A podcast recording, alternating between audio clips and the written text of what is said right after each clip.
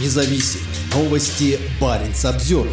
Пошел воевать и отрекся от матери. Сын антивоенной активистки из Карелии погиб в Украине. 28-летний Павел Никулин из деревни Юшкозера в Карелии погиб на войне в Украине. Местные жители считают Павла героем, а его мать – предательницей, отрекшейся от сына, хотя все было наоборот. Антонина Никулина получила три штрафа за дискредитацию армии и была вынуждена уехать, потому что сталкивалась с угрозами и ненавистью бывших друзей и соседей. Баринс Обзервер поговорил с женщиной, которая в один год потеряла и родину, и сына. Юшкозеро – карельская деревня на севере республики. Первые упоминания о ней датируются XVI веком. Через Юшкозеро пролегал путь Элиаса Ленрота, составителя карело-финского эпоса «Калевала». Здесь стараются сохранять родной язык, в школе изучают карельский. Уроженец этой маленькой деревни Павел Никулин в октябре 2022 года отправился добровольцем на войну с Украиной. По информации районных властей, служил там в артиллерийском расчете. Спустя пару месяцев его мать, работница местной метеостанции Антонина Никулина, была трижды оштрафована за дискредитацию армии. О том, что с сыном они оказались по разные стороны баррикад, женщина узнала почти сразу после начала полномасштабного вторжения в Украину. Запись о том, что я против войны, появилась у меня на следующий день после ее начала. Я позвонила сыну, стала с ним говорить, а он с каким-то смешком отвечает «Ну не волнуйся, три дня и Киев возьмем». Я была в шоке. Потом он начал говорить, чтобы я страницу почистила или закрыла. Я, естественно, не послушалась, вспоминает Антонина. Много мы с ним переписывались, много я его пыталась разубеждать, но у меня ничего не получилось. Антонина продолжила высказывать свою точку зрения, преимущественно во ВКонтакте. По ее словам, она не писала ничего сверхъестественного. Распространяла информацию о том, как избежать попадания на фронт. Пыталась объяснять людям, что человек, который переходит границу, становится оккупантом, что Россия ведет агрессивную войну, тратит на это огромные деньги.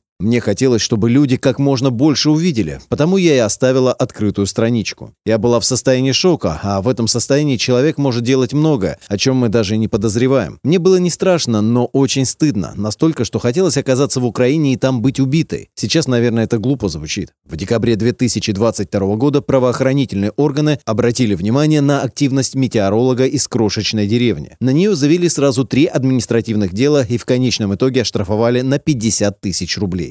В это время сын Антонина уже был в армии. Перед отправкой он попросил у матери денег на экипировку. Антонина не дала. Тогда сын от нее отрекся. Он сказал, ты мне не мать. Он мне таких гадостей наговорил, что уму непостижимо. Я не знаю, как человек в здравом уме может такое говорить, вспоминает женщина. Самое противное, что он пошел добровольцем. Удивительно, но пока он был дома, он ненавидел эту власть. Его ужасно смешили все эти скрепы. Но мы с ним рядом не жили 10 лет, он в Петербурге поселился. Я не знаю, чего он там нахватался, почему он так загорелся против Украины.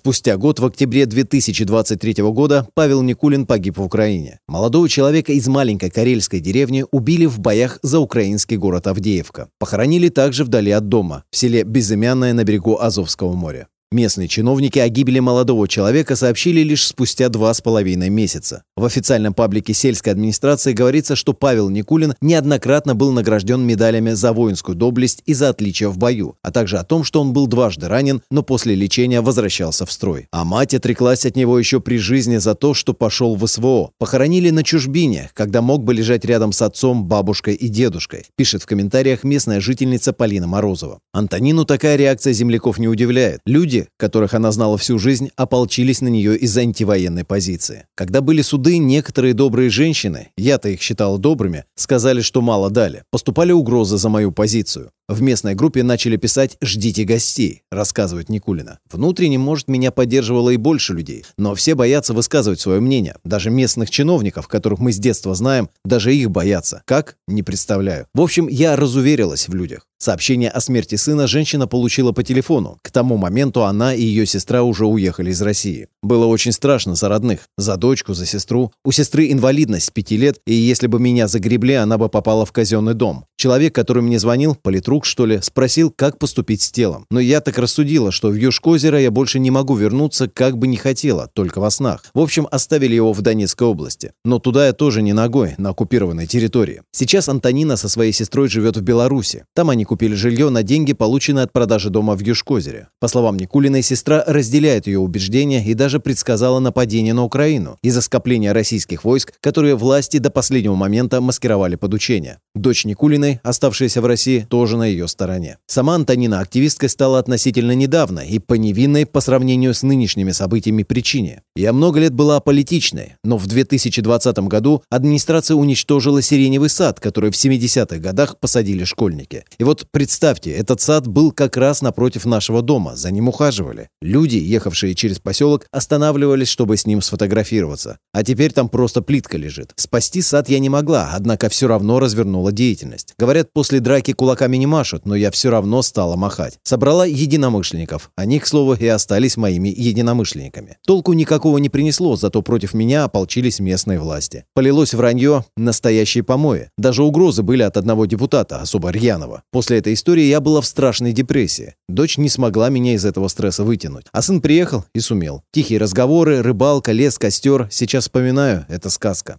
По дому тоскую, плачу. Не хватает мне этих водоемов карельских, красоты этой. Я не могу просто... У нас там все для жизни было обустроено. Недавно ремонт сделали. Работу я свою просто обожала. У нас метеостанции скоро сто лет должно исполниться. И я думала, до юбилея доработаю и уйду на пенсию. Но война помешала. Когда Россия вторглась в Украину, это был ужас, шок, который не проходит до сих пор. Я каждый день плачу. А теперь вот еще один повод плакать появился.